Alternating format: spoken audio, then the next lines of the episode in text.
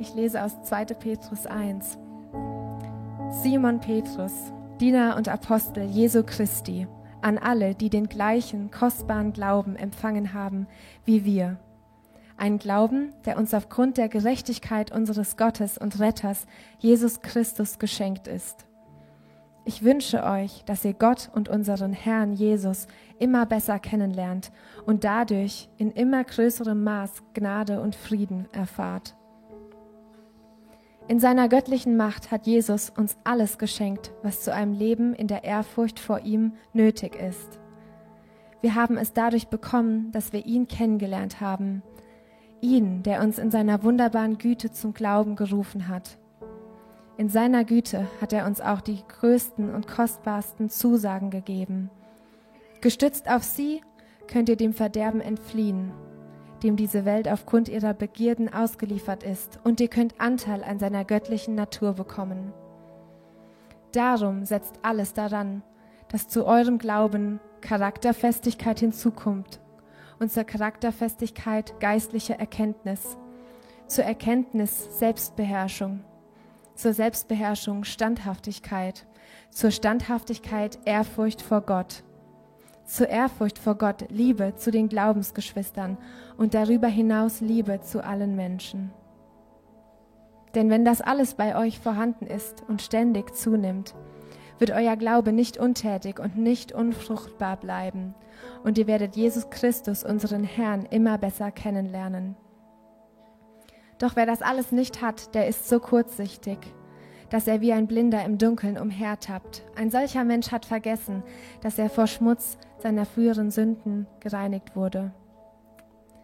Deshalb, liebe Geschwister, setzt erst recht alles daran, eure Berufung und Erwählung durch ein entsprechendes Leben zu bestätigen. Wenn ihr das tut, werdet ihr vor jedem Fehltritt bewahrt werden und der Zugang zum ewigen Reich unseres Herrn und Retters Jesus Christus wird euch weit offen stehen. Ja, Annika, vielen Dank, dass du den Bibeltext, den Predigtext für heute gelesen hast. Ich möchte am Anfang vor der Predigt nochmal beten. Wir neigen uns. Ja, Jesus Christus, ich danke dir, dass du alles bist und wir in dir alles haben dürfen. Danke, dass du gegenwärtig bist durch die Kraft deines Heiligen Geistes, durch den Heiligen Geist, der uns führen und leiten will, der uns dein Wort aufschließen will, der uns zeigen will, wie und wie wir leben sollen, damit du verherrlicht wirst, Herr. Es geht nicht um uns, sondern es geht allein um dich, dass du verherrlicht wirst, Herr. Dass wir dir dienen und deinen Namen verherrlichen und ehren. Das wollen wir auch heute Morgen tun. Danke dir für die Gemeinschaft mit dir. Danke dir für die Gemeinschaft mit den Geschwistern. Danke dir, dass wir zusammen dich loben und preisen dürfen und dir die Ehre geben dürfen. Anbetung sei dir. Amen.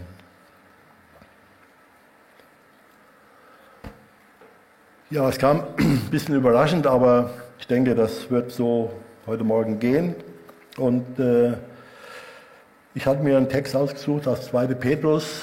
Der wollte erst was anderes über einen anderen Text sprechen, aber dann hatte ich da eine Stelle drin gelesen im zweiten Predigt, die zu der Predigt da gehören soll. Und dann bin ich dann doch an diesem Text hier hängen geblieben, wie das manchmal so geht.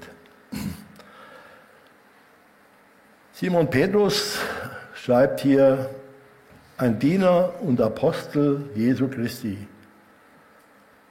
Der Petrus ist uns ja den meisten ja bekannt, aber ein Jünger Jesu der mit Jesus unterwegs war. Er war Fischer und er stand mitten im Leben.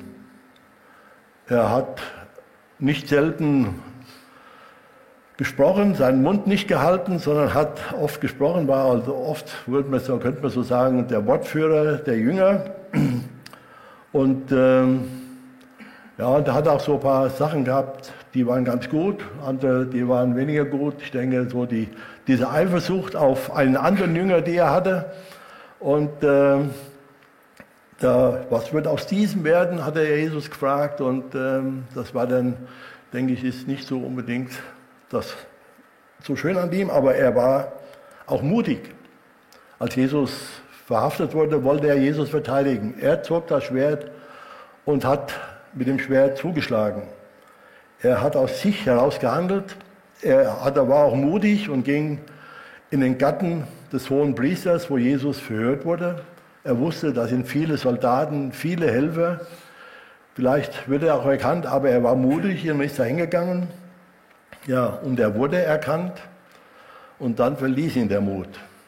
Dann hat er Christus verleugnet, aber dabei ist es nicht geblieben, sondern er war auch mutig genug, das einzusehen, zu bekennen, Buße zu tun, zu weinen, Jesus um Vergebung zu bitten. Und Jesus hat ihm vergeben. Jesus hat ihn auch so ein Stück dadurch auch ja, liebevoll behandelt. Äh, Petrus ist demütig in seiner Haltung. Das, ich persönlich habe das so richtig gespürt, als ich diesen Brief hier, diesen Teil gelesen habe denke ich, was eine Liebe, welch eine Liebe zu Jesus, welch eine Liebe zu den Geschwistern spricht aus diesem Text, den der Petrus hier geschrieben hat. Das hat mich wirklich berührt und ja, nach dem Verständnis oder Tradition des Christentums ist ja ein Apostel jemand, der einen direkten Auftrag von Jesus bekommen hat, das Evangelium zu verkündigen das ist ein Apostel. Und Petrus war ein Apostel und er war ein Diener. Er war als Apostel Botschafter und Gesandter des höchsten Königs. Und das hat er auch getan. Das hat er gelebt. Dafür war er unterwegs.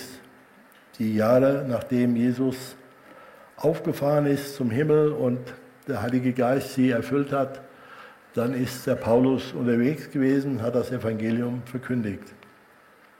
Und Paulus schreibt hier an Menschen, die von diesem Evangelium gehört haben, die dieses Evangelium angenommen haben, die erkannt haben, dass sie Schuld haben vor Gott, dass sie schuldig geworden sind vor Gott, dass sie nicht nach seinem Willen leben, dass sie ihn nicht beachten, dass sie ihn so ein Stück neben rauslegen. Sie waren vielleicht ja gut Menschen, will ich mal sagen, Sie waren vielleicht gute Menschen, die anderen geholfen haben, die auch ihnen getan haben, aber sie haben für sich gelebt. Sie haben alleine für sich gelebt. Und an diese, diese Menschen haben aber dann erkannt, durch den Heiligen Geist, der an ihnen gearbeitet hat, dass sie durch Jesus Christus gerecht werden können. Allein durch Jesus Christus, weil er gerecht vor Gott ist, weil er der Gerechte ist und er verschenkt diese Gerechtigkeit an Menschen, die zu ihm kommen und Buße tun.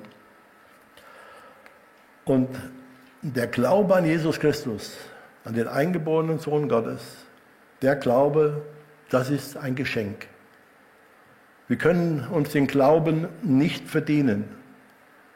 Wir können den Glauben auch nicht kaufen. Und wir können den Glauben auch nicht vererben. Da gibt es keine Erbschaft. Gott hat keine Enkelkinder. Gott hat nur Kinder. Aber was wir tun dürfen und was wir tun sollen, wozu wir berufen sind, ist, diesen Glauben weiterzutragen, weiterzugeben. Das sollen, das dürfen wir tun. Diesen Glauben, dieses Geschenk weiterzugeben. Und diese, dieses Geschenk, das ist ein unwahrscheinlich kostbares Geschenk, weil es den höchsten Preis, den es gibt, gekostet hat, das Blut von Jesus Christus. Er hat sein Blut vergossen, damit wir vor Gott Gerechtigkeit erlangen. Und das war der Preis. Er gab sein Leben, er vergoss sein Blut, damit wir glauben dürfen, damit wir glauben können. Was ist der Glaube? Was ist der Glaube, den du hast? Was ist der Inhalt deines Glaubens? Wie oder was antwortest du, wenn du mit Menschen im Gespräch bist und du sagst, ich bin gläubig? Ja, da fragt er, was glaubst du denn? Was ist denn dein Glaube? Was gibst du für eine Antwort? Was ist dein Glaube? Und ich finde es wunderbar, dass es Menschen gegeben hat, die sich mal hingesetzt haben und ein Bekenntnis geschrieben haben, ein Glaubensbekenntnis. Und das ist wunderbar. Ich weiß nicht, vielleicht hat der eine oder andere das Glaubensbekenntnis mal auswendig gelernt, im Konfirmandenunterricht, im biblischen Unterricht, im Kindergottesdienst, irgendwo, irgendwann mal das auswendig gelernt und ähm, kann es vielleicht auch noch aufsagen. Aber ich fände es einfach schön für, für uns, äh, ich weiß nicht, Lukas, wenn du vorne an die Wand werfen kannst, dass wir das vielleicht mal zusammen beten, dass wir mal zusammen sprechen, dieses Glaubensbekenntnis, dieses apostolische Glaubensbekenntnis. Vielleicht wäre es mal gut, dass wir das zusammen machen. Und ja, und wer möchte, darf auch dazu aufstehen, könnt auch sitzen bleiben, ganz wie ihr das für euch für richtig haltet. Und ich darf alle bitten, vielleicht die das mit Überzeugung sagen können, dass sie da mitbeten. Ich glaube an Gott, den Vater, den Allmächtigen, den Schöpfer des Himmels und der Erde und an Jesus Christus, seinen eingeborenen Sohn, unseren Herrn, empfangen durch den Heiligen Geist, geboren von der Jungfrau Maria, gelitten unter Pontius Pilatus, gekreuzigt, gestorben und begraben, hinabgestiegen in das Reich des Todes, am dritten Tage auferstanden von den Toden, aufgefahren in den Himmel. Er sitzt zur Rechten Gottes, des allmächtigen Vaters. Von dort wird er kommen, zu richten die Lebenden und die Toten. Ich glaube an den Heiligen Geist. Ich, die christliche Kirche, die Gemeinschaft der Heiligen, Vergebung der Sünden, Auferstehung der Toten und das ewige Leben. Amen.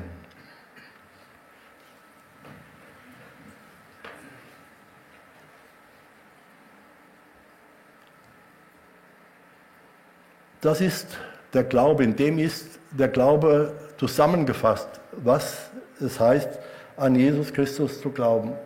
Und dass wir darauf, aus diesem Glauben heraus, auch die Möglichkeit haben und auch in diesem, ja, durch diese Verse auch mit Menschen ins Gespräch kommen können, dass wir da ein Raster haben an Punkte, die wir mit ihnen teilen können, wo wir darüber sprechen können, was das im Einzelnen bedeutet. Und ähm, da werden bestimmt viele Fragen aufkommen, aber es ist auch gut, wenn man das weiß und wenn man auch dann dazu etwas sagen kann, was dem anderen weiterhilft, ähm, in diesem, diesen Glauben vielleicht kennenzulernen und zu erfahren.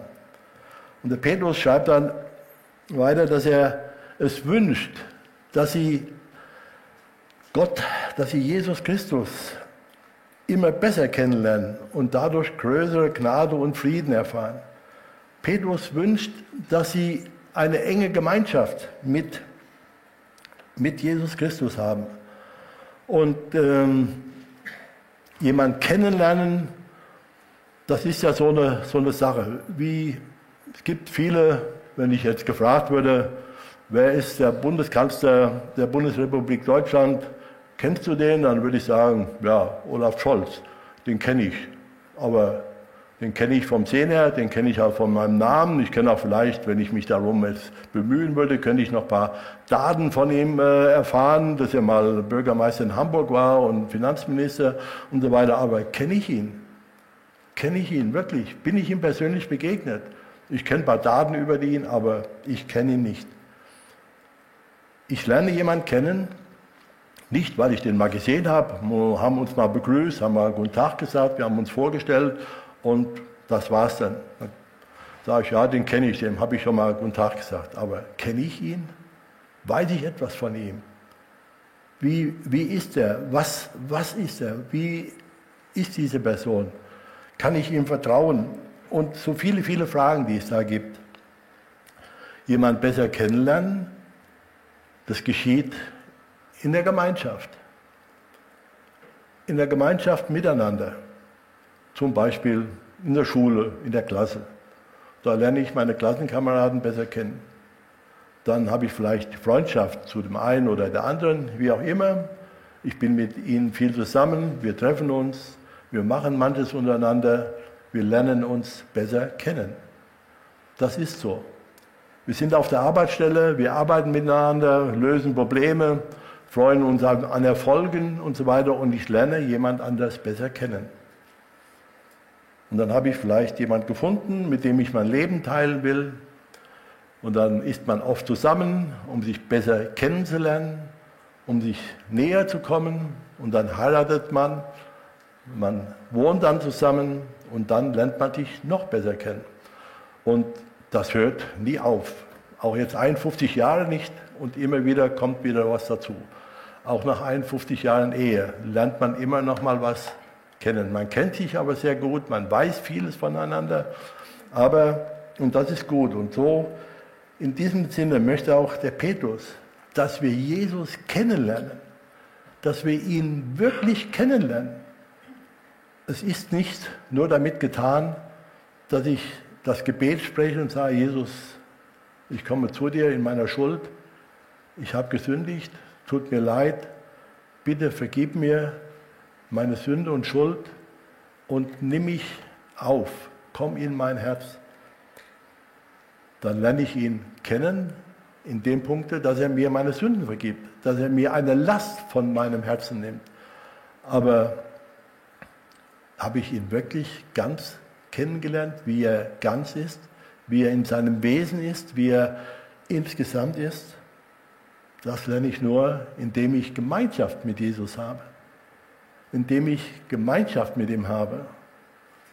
Und wie habe ich Gemeinschaft? Wie kann ich mit Jesus Gemeinschaft haben?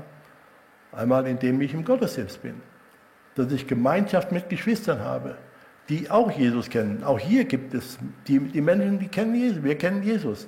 Der eine mehr, der andere weniger, ganz unterschiedlich, wie sein Glaubensstand ist, wie lange er vielleicht gläubig ist.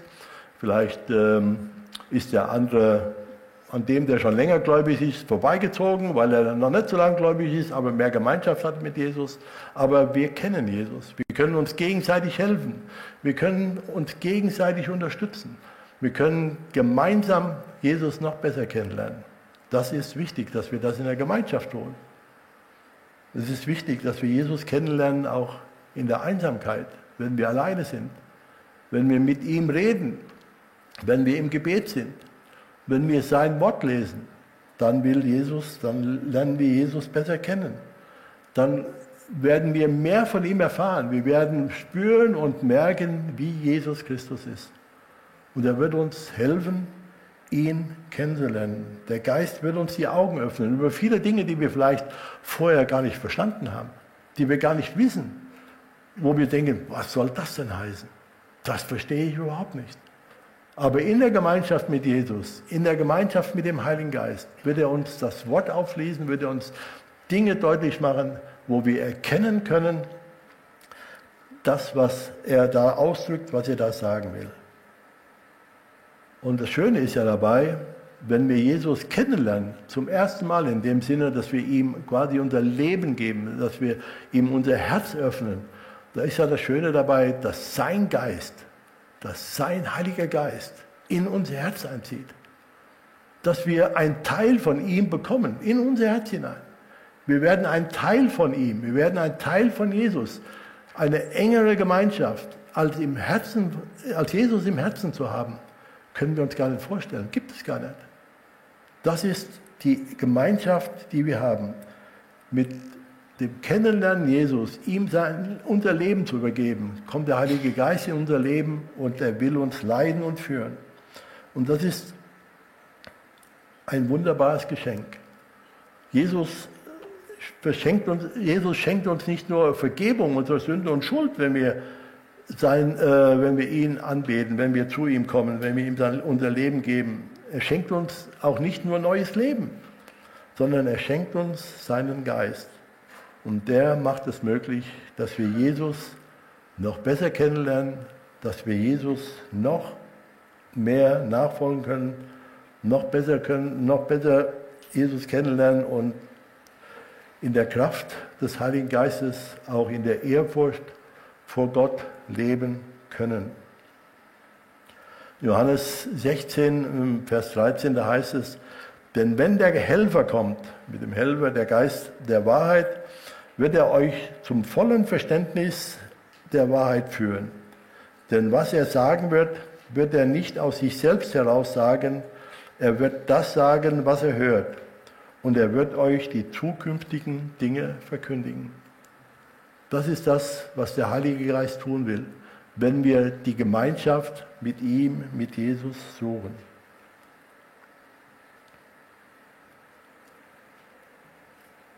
Und er hat uns damit auch in seiner wunderbaren Güte und in seiner wunderbaren Barmherzigkeit und Treue hat er uns auch die größten und die kostbarsten Zusagen geschenkt, die es überhaupt gibt. Jesus hat uns die kostbarsten Zusagen geschützt. In Vers 4 heißt es, denn in seiner Güte hat er uns auch die größten und kostbaren Zusagen gegeben. Gestützt auf sie könnt ihr dem Verderben entfliehen, dem diese Welt aufgrund ihrer Begierde ausgeliefert ist und könnt Anteil an seiner natürlichen, an seiner göttlichen Natur bekommen. Die Bibel ist voll von Zusagen, von 1. Mose bis zur Offenbarung. Wenn wir die jetzt alle lesen wollten, würde die Stunde nicht reichen wenn wir alle Zusagen äh, Jesu und Gottes lesen wollten. Das würde nicht ausreichen. Und das Schöne ist, dass diese Zusagen, diese Verheißungen, dass sie in Erfüllung gehen. Dass Gott sein Versprechen hält. Gott hält sein Versprechen. Wir versprechen schon manchmal was und manchmal sind wir schnell und ein bisschen gleichgültig in unserem Versprechen und dann merken wir auf einmal, boah, das können wir gar nicht halten. Das geht ja gar nicht. Deswegen kann es schon mal bei uns passieren, dass wir ein Versprechen aussprechen, aber irgendwann auf einmal fällt uns auf, wir können das ja gar nicht halten. Oder wir haben es vergessen. Auch das kommt bei uns vor. Auch das sind Dinge, die in unserem Leben vorkommen. Aber bei Gott nicht. Bei Gott gibt es keine leeren Versprechen. Das Einzige, sage ich immer, was Gott nicht kann, was Gott nicht kann, er kann nicht lügen. Er kann nicht lügen. Alles, was er sagt, ist wahr. Alles, was er verspricht, wird gehalten. Alles, was er verheißen hat, tritt ein. Da gibt es nichts, was ja verloren geht oder was durch eine schnelle oder vielleicht vorschnelle Entscheidung äh, versprochen oder gesagt wird. Das gibt es bei Gott nicht. Er hat alle seine Versprechen eingelöst und löst sie auch noch weiterhin ein. Johannes 3, Vers 16 ist eine Verheißung, denn Gott hat die Welt seine Liebe dadurch gezeigt, dass er seinen einzigen Sohn für sie hergab, damit jeder, der an ihn glaubt, das ewige Leben hat und nicht verloren geht. Oder Johannes 3, 16, Vers 33. Ich habe euch das alles gesagt, damit ihr in Frieden, damit ihr in mir Frieden habt. In der Welt werdet ihr hart bedrängt, doch, braucht euch, doch ihr braucht euch nicht zu fürchten. Ich habe die Welt besiegt. Jesus hat die Welt besiegt. Er sagt, wir brauchen keine Angst zu haben. Und was ist das für eine Zusage? Was ist das für ein Versprechen, gerade in der heutigen Zeit, in der wir leben? Wie viele Menschen haben Angst? Haben Angst vor, vor so vielen Dingen, die in der Welt passieren, die um sie herum geschehen. Sie haben Angst.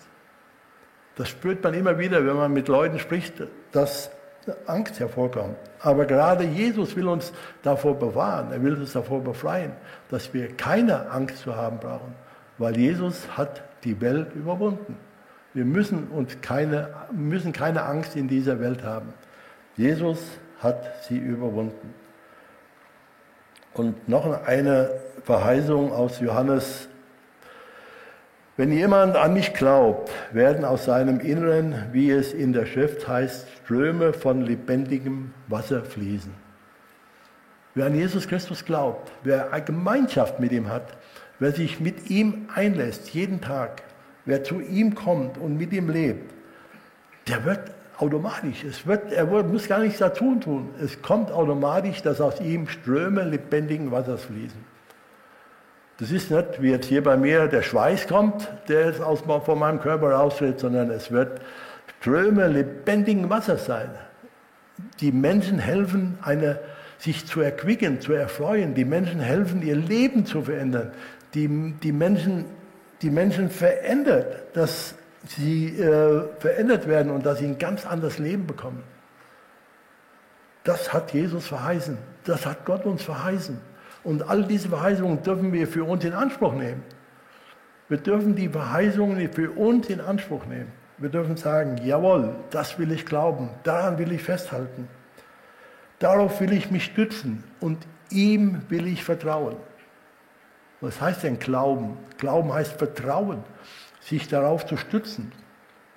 Und dann schreibt der Petrus, dann werden wir dem Verderben, also dem ewigen Tod entrinnen. Wenn wir uns auf Jesus Christus einlassen, wenn wir mit ihm Gemeinschaft haben, wenn wir mit ihm leben, dann werden wir dem Verderben entrinnen und wir werden Kraft haben. Wir werden Widerstand leisten können gegen Versuchungen und Begierden. Wir werden nicht ganz frei davon kommen. Wir werden nicht ganz frei davon sein. Es wird immer irgendwo irgendwas sein. Aber es wird weniger werden. Es wird abnehmen. Ich habe früher mal gedacht, so Leute in meinem Alter, jetzt 73 und dann waren da welche, die waren noch ein bisschen jünger, so um die 60, 50 rum. Da habe ich gesagt, als ich Jugendlicher war, wenn du mal so alt bist, dann ist alles geregelt, dann ist alles klar, dann hast du keine Versuchung mehr, dann ist einfach, dann ist alles klar, dann ist alles, äh, dann ist alles easy, dann bist du, lebst du mit Jesus und es ist alles gut. Oh, wie vertat er sich. Oh, wie vertat ich mich. Auch das gibt keine Ruhe bis zum Ende. Es werden immer Versuchungen da sein, es werden immer Dinge da sein, die angreifen, die begierlich sind. Es werden immer wieder Dinge kommen, auch im Alter. Und ähm, da ist es wichtig, dass wir jemand haben, der uns trägt, der uns stützt, der uns hilft, diese Dinge nicht zu, zu gebrauchen, nicht zu nutzen, sondern dagegen zu gehen. Und das will der Heilige Geist in uns, wenn wir die Gemeinschaft mit Jesus Christus suchen. Und diese Kraft haben Menschen ohne Jesus nicht. Sie verfallen leichter und schneller in Begierden und fallen auch damit dem Verderben zum Opfer. Und Gottes Kinder haben den Schutz durch den Heiligen Geist und den sollten wir immer in Anspruch nehmen. Und das Schöne dabei ist, umso mehr wir uns diesen, diese Dinge in Anspruch nehmen, indem wir sie mehr gebrauchen, indem wir uns mehr darauf verlassen, indem wir uns mehr darauf stützen, umso mehr werden wir im Glauben wachsen, umso mehr werden wir im Glauben stabiler sein, umso mehr werden wir ja Jesus ähnlicher werden. Wir werden nicht so sein wie Jesus können wir nie. Da wird immer eine, eine Differenz sein. Da wird immer ein Abstand sein. Aber wir werden ihm ähnlicher. Wir werden ihm mehr gleichen. Und die Menschen werden dann auch an uns sehen, dass sich Dinge in unserem Leben verändert haben und mit denen sie dann gerne auch Gemeinschaft haben. Petrus gibt hier diesen Christen ein wunderbare, wunderbare Ratschläge, wunderbare Hilfen. Er gibt ihnen in diesem Sinne, in diesen Versen, einen Motivation, Motivationsschub mit. Ähm, er schreibt in den Versen 5 bis 7, schreibt er von, äh, was zum Glauben hinzugefügt werden soll, was hinzukommen soll, was da hinzugebracht werden soll. Da ist zum Beispiel, äh, Lukas, kannst du die mal an die Wand projizieren, danke, hat er sieben Punkte aufgezeigt, die es wichtig ist, dass wir, die, dass wir die einüben, dass wir die lernen, dass wir da hinzukommen. Da ist zum einen die Charakterfestigkeit. Es gibt ja unterschiedliche Charaktere. Und es gibt Menschen, die haben gute Charaktere, andere haben weniger gute Charaktere. Aber Jesus will unseren Charakter verändern. Er will uns helfen, dass wir guten Charakter haben, gute Tugenden haben, Tugenden haben, die anderen Menschen helfen, die andere Menschen festmachen. Und ähm, ich habe das gesehen, wenn ähm, so mit Menschen zu tun gehabt, im, so im Gefängnis und auch danach, äh, wie Menschen, die zum Glauben gekommen sind, wie sich ihr Charakter verändert hat, wie sie, wie sie andere Tugenden an den Tag gelegt haben, wie sich ihr Leben verändert hat, wie sie charakterfest geworden sind. Und das will der Heilige Geist, dass wir einen guten, einen festen Charakter haben und dass wir geistliche Erkenntnis bekommen. Das will er uns zeigen durch sein Wort, in seinem Wort. Er möchte, dass wir Dinge erkennen. In diesem Beispiel, ein junges Paar lebte zusammen, äh, wie man so früher so gesagt hat, in wilder Ehe. Und sie kamen zum Glauben. Und es hat, glaube ich, 14 Tage gedauert. Da ist der eine aus dieser gemeinsamen Wohnung ausgezogen, wieder nach Hause gezogen. Sie sind aufs Standesamt gegangen, haben dieses Aufgebot bestellt, haben dann ein paar Wochen später geheiratet und sind dann wieder zusammengezogen. Was war geschehen? Sie sind zum Glauben gekommen. Der Geist Gottes hat ihnen Erkenntnis geschenkt. Erkenntnis geschenkt, dass sie vorher in der Sünde gelebt haben, dass sie so nicht zusammenleben konnten, dass sie, dass sie sich diese Zeit trennen mussten und dass sie dann wieder neu zusammenziehen konnten, nachdem sie die Hochzeit gefeiert haben, damit, sie, damit alle Welt gesehen hat, wir beide gehören zusammen. Und das ist geistliche Erkenntnis. So gibt es viele Dinge, wo uns der Geist Gottes Erkenntnis schenken will. Geistliche Erkenntnis, wo wir Dinge tun, die wir besser lassen sollten. Auch Selbstbeherrschung ist nicht so einfach. Das ist schon, da muss man ganz schön dran arbeiten. Und äh, da muss man, hat man ganz schön mit zu tun. Aber die will der Geist uns auch helfen, dass wir uns beherrschen lernen, dass wir eine Selbstbeherrschung haben, dass wir standhaft sind, dass wir zu unserem Wort stehen, dass wir zu unserem Glauben stehen, dass wir unseren Glauben verteidigen können dass wir in Ehrfurcht vor Gott leben, Gott nicht herunterspielen. Ich habe so manchmal den Eindruck, die Ehrfurcht lässt ziemlich nach. Es liegt, manchmal, es liegt an den Leuten, aber es liegt auch an den Leuten, die früher in diesen Positionen, wo man ihnen mit Ehrfurcht begegnet ist, aber ein Teil dieser Menschen haben oft durch ihr Verhalten dazu beigeführt, dass wir dieses Amt oder diese Position, die sie ein, ein hatten, wo man Ehrfurcht vor diesen Menschen hatten, so geschädigt haben, dass man keine Ehrfurcht mehr vor, diesem, vor dieser Position, vor diesem Posten haben konnte. Und äh, so ist es meiner Meinung nach, meinem Empfinden nach, immer weiter zurückgegangen, immer weiter runtergekommen. Und dann gibt es noch einen Punkt, die Liebe zu den Geschwistern. Ah, das ist doch normal dass wir uns lieben, gegenseitig lieben. Das haben wir als leibliche Geschwister ja auch schon, oder? Da kennen wir keinen Streit, da kennen wir kein, kein Gezoffe untereinander. Als leibliche Geschwister, da haben wir uns ja schon lieb. Und äh, ja, ist manchmal so, manchmal ist es auch anders. Aber Gott will, dass wir uns lieben. Wir haben unterschiedliche Charaktere, wir sind unterschiedlich geartet, wir sind, haben unterschiedliche Gedanken.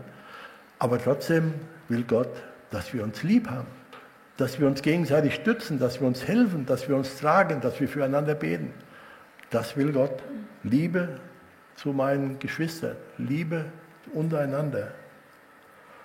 Und dann ein Punkt, der mir unwahrscheinlich schwerfällt, Liebe zu allen Menschen. Ich habe mich jetzt furchtbar aufgeregt, als es kam äh, mit der katholischen Kirche in Kanada, da war keine Liebe zu spüren. Da war keine Liebe zu spüren in mir, als ich gehört habe, was da geschehen ist und auch hier in Deutschland und so weiter, was da weltweit geschehen ist. Habe mich richtig geärgert, aufgeregt, habe gesagt, das, wie wird da die Kirche, Gott und so weiter, wie wird das verunglimpft? Wie wird das in den Schmutz getreten? Wie wird das, wie wird das alles erniedrigt? Und ich war, ich war also ich habe dann nachher um Vergebung gebeten, weil ich gemerkt habe, das geht so nicht. Ich kann mich nicht da reinsteigern, darf mich auch nicht da reinsteigern, aber das sind Dinge, wo, ich dann, wo mir schwerfällt, Menschen zu lieben. Es gibt Persönlichkeiten, öffentliche Persönlichkeiten, die so mal ein Land geführt haben oder jetzt ein Land führen. Es fällt mir schwer zu sagen, wie soll ich die lieben? Ich weiß es nicht. Keine Ahnung. habe keine Ahnung, wie ich die in Liebe begegnen kann und so weiter. Das ist schon schwer, das fällt schon schwer. Ich möchte euch ein Beispiel bringen von jemand, da muss ich, da habe ich alle, alle Hochachtung für. Dr. McCully, der war der Vater von Ed McCully, einer von den fünf Missionaren, die 1956 in Ecuador von einer von äh, Auka-Indianern getötet wurden. Der war bei seinem Freund und sie haben zusammen im Garten gebetet. Und unter anderem betet dieser Dr. McCully, Herr, lass mich lang genug leben, dass ich die Rettung dieser Burschen erleben kann, die unsere Jungs umgebracht haben, damit ich sie umarmen und ihnen sagen kann, dass ich sie liebe, weil sie meinen Christus lieben. Dass ich sie lieben kann, Menschen lieben kann, die mein Kind getötet haben.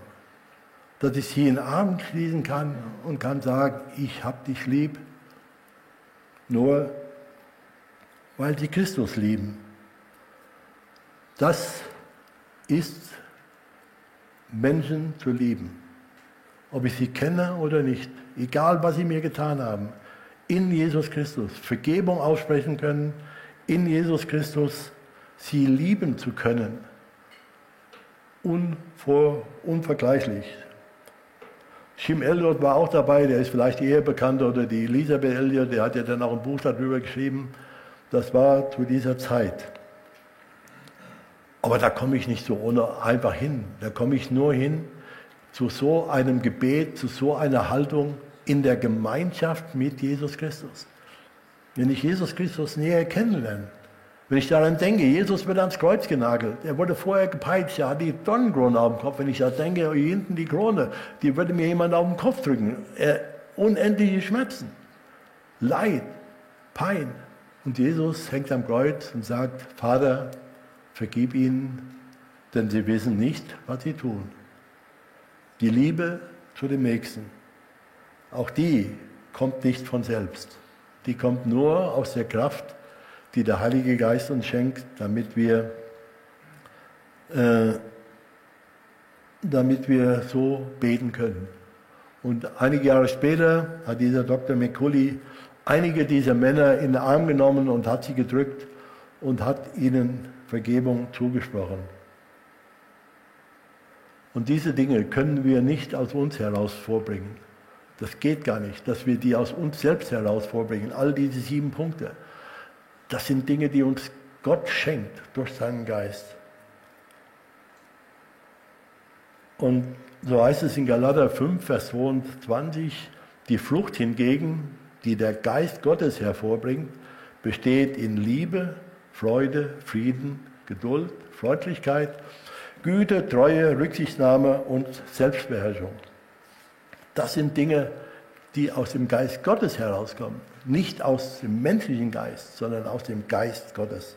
Es sind Gaben, die der Heilige Geist uns gibt zum Zeugnis von Jesus Christus und für Jesus Christus. Und deshalb sagt er auch, setzt alles daran, macht es, andere Übersetzung sagt, mit Eifer oder mit Fleiß, euren Glauben zu stärken und zu verfeinern.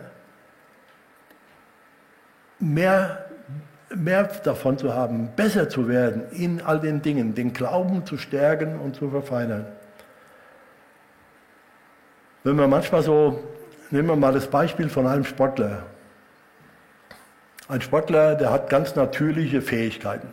Er hat gemerkt, ich bin gut im Langlauf oder im Sprint oder im Stabhochsprung, wie auch immer. Er hat Fähigkeiten, die er hat und die will er jetzt ausbauen. Er will Olympiasieger werden, er will Weltmeister werden.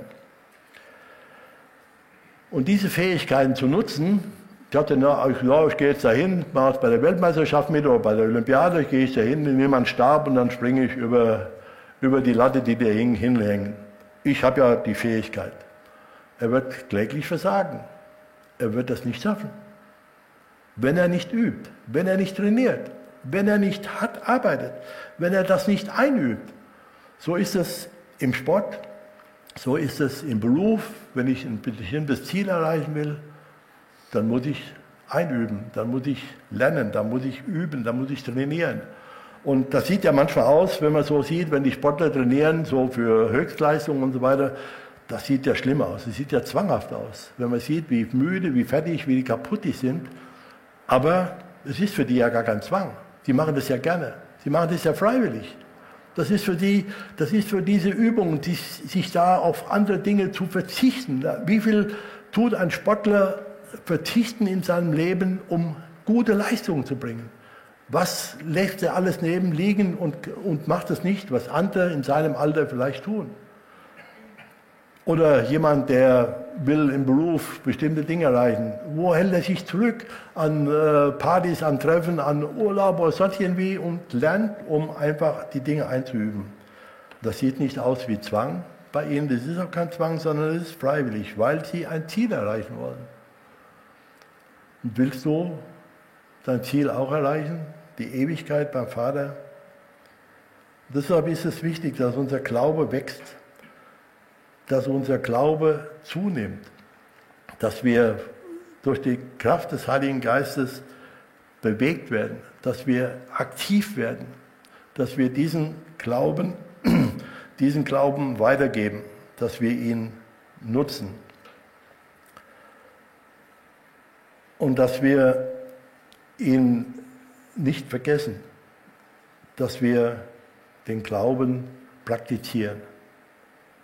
Und ohne Praxis im Glauben, wenn ich das nicht praktiziere, habe ich keine Frucht. Gibt es keine Frucht. Und Fruchtlosigkeit führt nicht zum Stillstand. Einen Stillstand im Glauben gibt es nicht. Es gibt nur Vorwärts oder einen Rückschritt. Im Glauben kann ich nur nach vorne gehen oder es geht zurück. Einen Stillstand gibt es nicht im Glauben. Und deswegen ist es wichtig, dass wir diesen Glauben, dass wir diesen Glauben nutzen, dass wir aufnehmen, dass wir lernen von Jesus, dass wir lernen vom Geist Gottes, dass wir Gottesdienst besuchen, dass wir in der Bibel lesen, dass wir beten. Das ist total wichtig, dass wir einen Zufluss haben. Aber wenn wir keinen Abfluss haben, wenn wir nichts haben, wo wir das weitergeben gehen, wo wir das weitertragen, dann wird es absterben dann wird es tot werden. Dann sind wir gefüllt bis oben hin mit irgendwelchen Predigten, mit irgendwelchen christlichen Vorträgen und so weiter. Und äh, wir wissen überhaupt nicht mehr, was ist jetzt richtig, was ist falsch. Dann hören wir die, dann hören wir die, dann hören wir da noch. Im Internet ist es ja heute alles gar kein Problem, unterschiedliche Meinungen zu hören. Und man meint, tut was Gutes, weil wir Gottes Wort hören. Und wir wissen überhaupt nicht mehr, nichts damit anzufangen. Wenn wir dieses Wort nicht weitergeben, wenn wir keinen Abfluss haben, dann wird es so sein wie beim Toten Meer. Da fließt Wasser rein, es fließt auch kein ab. Und was ist es? Ist voll Salz. Ist zum Schwimmen ganz gut, auf dem Rücken liegen, Zeitung lesen, geht alles gut. Aber es ist tot. Da ist kein Leben. Da ist kein Leben. Und deswegen ist es für uns wichtig, dass wir Leben haben, dass wir Leben haben, dass wir aufnehmen, dass wir auch abgeben, dass wir das weitergeben, dass wir unserer Berufung gerecht werden, dass wir unserer Errettung gerecht werden. Gott hat uns vor der Schaffung der Welt erwählt und er hat uns jetzt in unserem Leben berufen zu einem, dass wir ein heiliges und ein untadeliges Leben führen sollen in seiner Gegenwart. Und dazu brauchen wir unbedingt die Gemeinschaft mit dem Heiligen Geist.